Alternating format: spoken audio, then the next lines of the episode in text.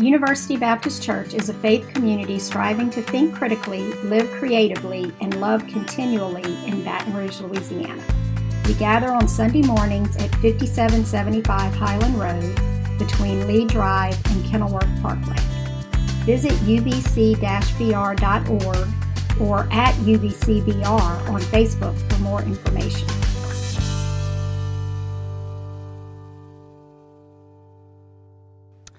In Ecuador this summer, I was able to introduce the group to a new food group, if you will. It's called the pizza cone. Uh, imagine the goodness of a pizza with all of its sausage and pepperoni and peppers and cheese, or if you're one of those people, pineapple and ham. Just instead of it being laid out on a, a flat crust, the pizza cone wraps it all together in the goodness filled with with cheese. I personally witnessed one of my former church members in North Carolina eat four pizza cones in one sitting. That's an insanely delicious filled food. Now, you're probably thinking to yourself, is Andy going to begin every sermon in this series talking about filled food? Yeah, I'm going to. So, we're in this series where we're looking at brimming buckets, filling our lives and the lives of others with the goodness of Jesus. We're encountering Paul's letter to the Colossians, where he's calling them to fill their lives with the goodness of Christ. And each week, we're examining these qualities and looking at what it looks like to allow ourselves to be filled with this, but also in turn filling others with the goodness of Christ. And at the same time, we've issued a bucket challenge. We've given you little mini buckets to carry with you each week. Uh, I would ask for a weekly jingle of the buckets, but that seems a little self-righteous. So let's dive into our text here from Paul in Colossians 3:12. He says, "Therefore, as God's chosen people, holy and dearly loved, clothe yourself with compassion, kindness, and humility." Uh-oh. This is a fun one. If we want to really understand what Paul is talking about here, I want us to turn to another text in the Gospel of Luke, chapter 18, verse 9. It says, To some who were confident of their own righteousness and looked down on everyone else, Jesus told this parable. Have you ever picked up a book and gotten a couple pages into it and you thought to yourself, What am I reading? or you start to watch a movie and you're like, I'm not sure if I want to watch this. Anytime Jesus begins a parable by saying to those who look down upon others because of their righteousness, you're not exactly sure if you want to move forward with what he's saying next. And it's difficult to know who Jesus is speaking to in this text because in Luke chapter 17, Jesus has a conversation with both the Pharisees and the disciples. There doesn't seem to be a change in scenery, so we don't know who he's talking to whomever he's talking to, self righteousness is going to be the topic. Usually, self righteousness is described as sanctimoniousness, holier than thou, smug, um, piousness, moralization, and preachiness. So it says this in verse 10 Two men went to the temple to pray, one a Pharisee and the other a tax collector. As if Jesus didn't polarize his audience with his introduction to what he's about to say, the introduction of two characters would have polarized Jesus' audience. The first, a Pharisee. The Pharisees, more than any other gospel in the Gospel of Luke, seemed to be the rivals of Jesus. They weren't priests in the temple, they were actually common lay people. They believed and pursued the laws of Moses with this fiery zeal. They thought if they in their lives, and also forcing the law upon other people, then it would bring favor of God upon the nation of Israel and, and kick out those filthy Romans that were ruling the area. And so they believed that if they lived by every letter of the law and zealously pursued it in other people's lives, God would be faithful to them. You see, the Pharisees weren't necessarily hated in Jesus' day. In fact, the Pharisees were viewed in favor because they took the Bible seriously. They wanted the ruling elite who were in the beds with Rome and the puppet ruler Herod to be gone. But on the opposite end of the spectrum was the tax collector. Without a doubt, this would have been the most hated type of person in Jesus' day. A tax collector for Israel would have been an Israelite themselves They would have had the authority of Rome on their lips, and so they're not only collecting taxes from the people, a reminder of their subjugation to this awful empire, but because they had the threat of Rome on their lips, they would be able to take a little extra something something on the side. And so his very occupation was a, a defilement of his obligation to the one true God. He is collecting taxes for the Roman imperial system, which viewed Caesar as God. So each day of work, a tax collector was literally breaking the commandment number one you shall have no other gods before me. And it might have been a shock to Jesus' listeners to hear that a tax collector entered into the temple. Look at verse 11. It says, The Pharisee stood by himself and prayed, God, I thank you that I'm not like other people, robbers and evildoers and adulterers, or even like this tax collector. I fast twice a day and give a tenth of all I get. The gut honest reaction to the Pharisee's prayer is something like this Well, he's just thinking what we're thinking. I mean, isn't he right? Thank goodness he's not like at least this tax collector the Pharisee's argument here is that he sees the difference between right and wrong. He knows who is righteous and who is immoral, who is godly and who is godless. Let's play a little game together. I'm going to show you an image up here, and I want you to tell me who or what it represents, okay? Are you ready? Let's go to the first one. McDonald's. Some of y'all are ashamed to say McDonald's. Yeah, McDonald's. All right, the second. Batman. Batman. The third.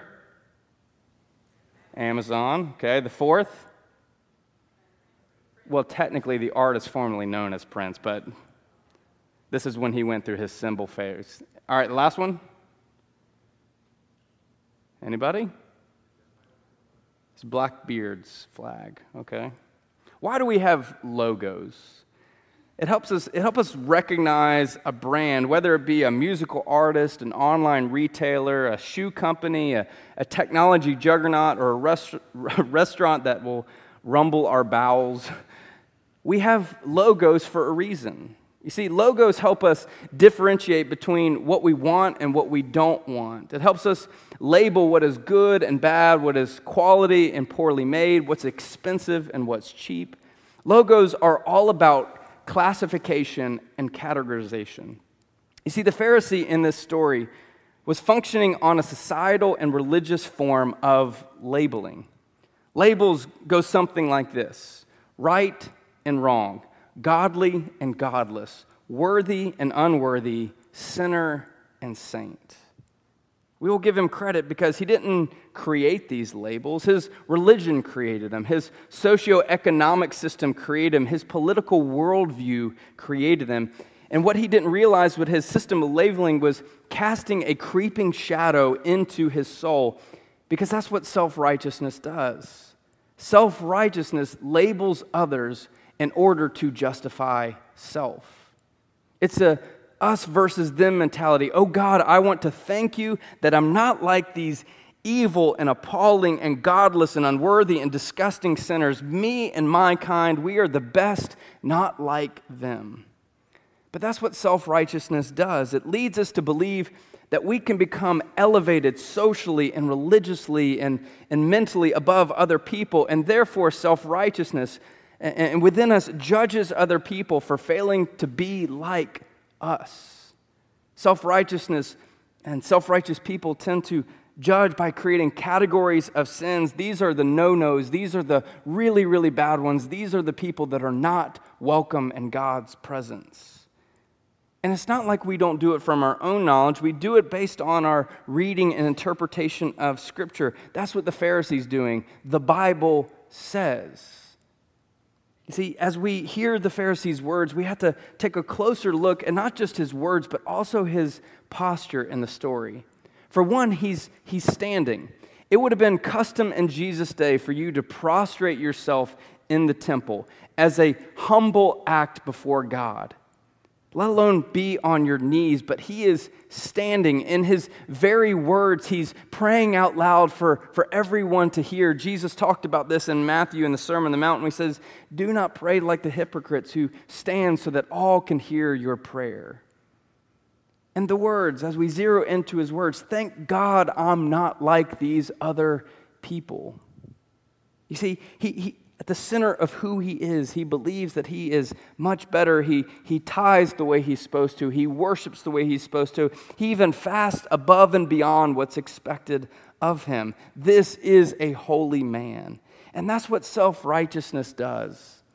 Self righteousness casts a shadow over our soul. It awakens within us an exclusionary thought I don't need God. The Pharisee bolsters himself to the same status of God. You see, because he's done everything he possibly can, God's not really needed in his life because he, by his own hand, is achieving salvation by the religious acts that he commits every single week. You see, self righteousness tries to exclude God because the self righteous person's actions believe that salvation comes by their own hands. And the proof is in, his, in the pudding. I've played by the rules, I've done all the right things, and at least I'm not like these unfaithful people. See, self righteousness is so tough, and it can be identified often by our wrestlings with the teachings of Jesus, in which we ignore Jesus when he calls us to things that don't go in our way of life. He really didn't mean love our enemies.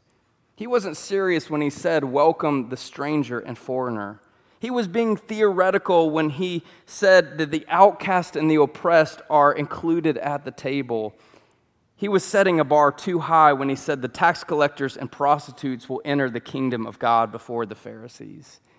You see, to fully understand the depth of the Pharisees' pride, we have to look at the end of this story in verse 13.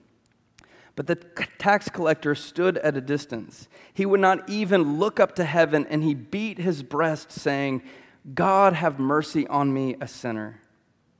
I tell you that this man, rather than the other, went home justified before God. For all who exalt themselves will be humbled, and those who humble themselves will be exalted. If you're wondering how Jesus' audience reacted to his story, you're in luck. We actually found a couple video footages of this scene. Ron, let's see if these will actually play for us. Yep, there's one. And then I think we've got one more. See, societally speaking, this doesn't make sense. What Jesus has done politically and religiously in this moment would have left his audience speechless. Jesus has just messed up their view of who is justified before God. What Jesus has done is taken the perspectives of religion and society and politics and turned it upside down by saying that this tax collector was more justified before God than this very religious person. I love a good plot twist to a story. Do you remember that moment where you were in Empire Strikes Back when Darth Vader revealed to Luke Skywalker that he was his father? Don't you love a good plot twist? Hollywood does the best out of Vader and Skywalker. Bruce Willis, he was dead the whole time in Sixth Sense. Sorry if I spoiled that one for you. Edward Norton was just imagining Brad Pitt's character the entire time in Fight Club. Kevin Spacey, this is not a good reference now, was Keyser Söze the entire movie. You see, Jesus is doing a plot twist in this moment to cause us to reconsider how we view ourselves, how we view others, and how we view our interaction with God. Let's look little closer at what this tax collector is doing. His posture is a posture of humility. He, he can't even look up to heaven. He is beating himself. This reminds me of the old monastic practices of, of, of self mutilation in order to somehow feel like you're appeasing the anger and wrath of God. He is so broken in his circumstances that he doesn't even believe that he is worthy to be in the presence of God in this temple. His humility shows us something so important. It shows us that the humility brings about the reality of the grace of God in our life. What justifies him is his recognition of his need for God's grace and forgiveness. His, his realization is that he truly, down to the depths of who he is, needs God. You see, our humility God embraces us with grace. Humility makes the grace of God a reality. You see, God's grace is the gift of salvation and forgiveness from the moment we embrace it on through each stage of our life into eternity. God's grace is this eternal gift of redemption. It's God's grace that's a continual act of cleaning up our lives. It's accomplishing what God desires that our soul longs for. And this makes perfect sense when you think about it. If you believe that you are right and everyone else is wrong, if you believe that you have done all you can and should gain favor in God, then you can't go any further when you believe that you are God unto yourself. But when we truly sense the humility in our life, the grace of God takes our hard heart and transforms it into something else. When we embrace our inner tax collector, when we truly humble ourselves before God, God doesn't shame us and guilt us. Instead, God fills us with grace and with mercy. And as awkward as it sounds, coming before God is like stripping away everything we hide behind our, our arrogance and our pride and our self righteousness. And it's like we're standing naked before God. And God is not there judging us and shaming us and guilting us, but instead, God is clothing us with compassion. God's grace is beautiful. It's not condemnation, as Jesus says but it's acceptance, it's renewal. As Brennan Manning puts in the Ragamuffin Gospel, if the church remains self righteously aloof from its failures, its irreligiousness, its immoral people, it cannot enter into a justified kingdom of God. But if it's constantly aware of its guilt and its sin and its brokenness, it can live joyously aware of forgiveness the promise that has been given to anyone who humbles, humbles themselves will be exalted. I've had a pretty good run in my life the last 20 years. I was a successful athlete and lettered in two sports. I dated the captain of the cheerleading squad for all four years of high school. I had really good grades in college that coasted into a master's degree. I started a new ministry on campus. I won the heart of a pretty groovy girl while I was there. I excelled in creating ministries from scratch when I was at First Baptist Church of Clayton. I started a church when I was 26 years old. I was given the reins of the fastest growing cooperative Baptist fellowship global initiative when I was 29 years old. I created a now global podcast that has 40,000 touches per week at the age of 32. I have two beautiful and smart daughters, and now I'm the senior pastor of University Baptist Church in Baton Rouge, Louisiana. Some of you are thinking to yourself, great, Andy. You see, all of y'all can come up here and say wonderful things about yourself as well. You see, that's the thing that we confuse about humility. Humility is not thinking less of ourselves, but humility is thinking about ourselves less.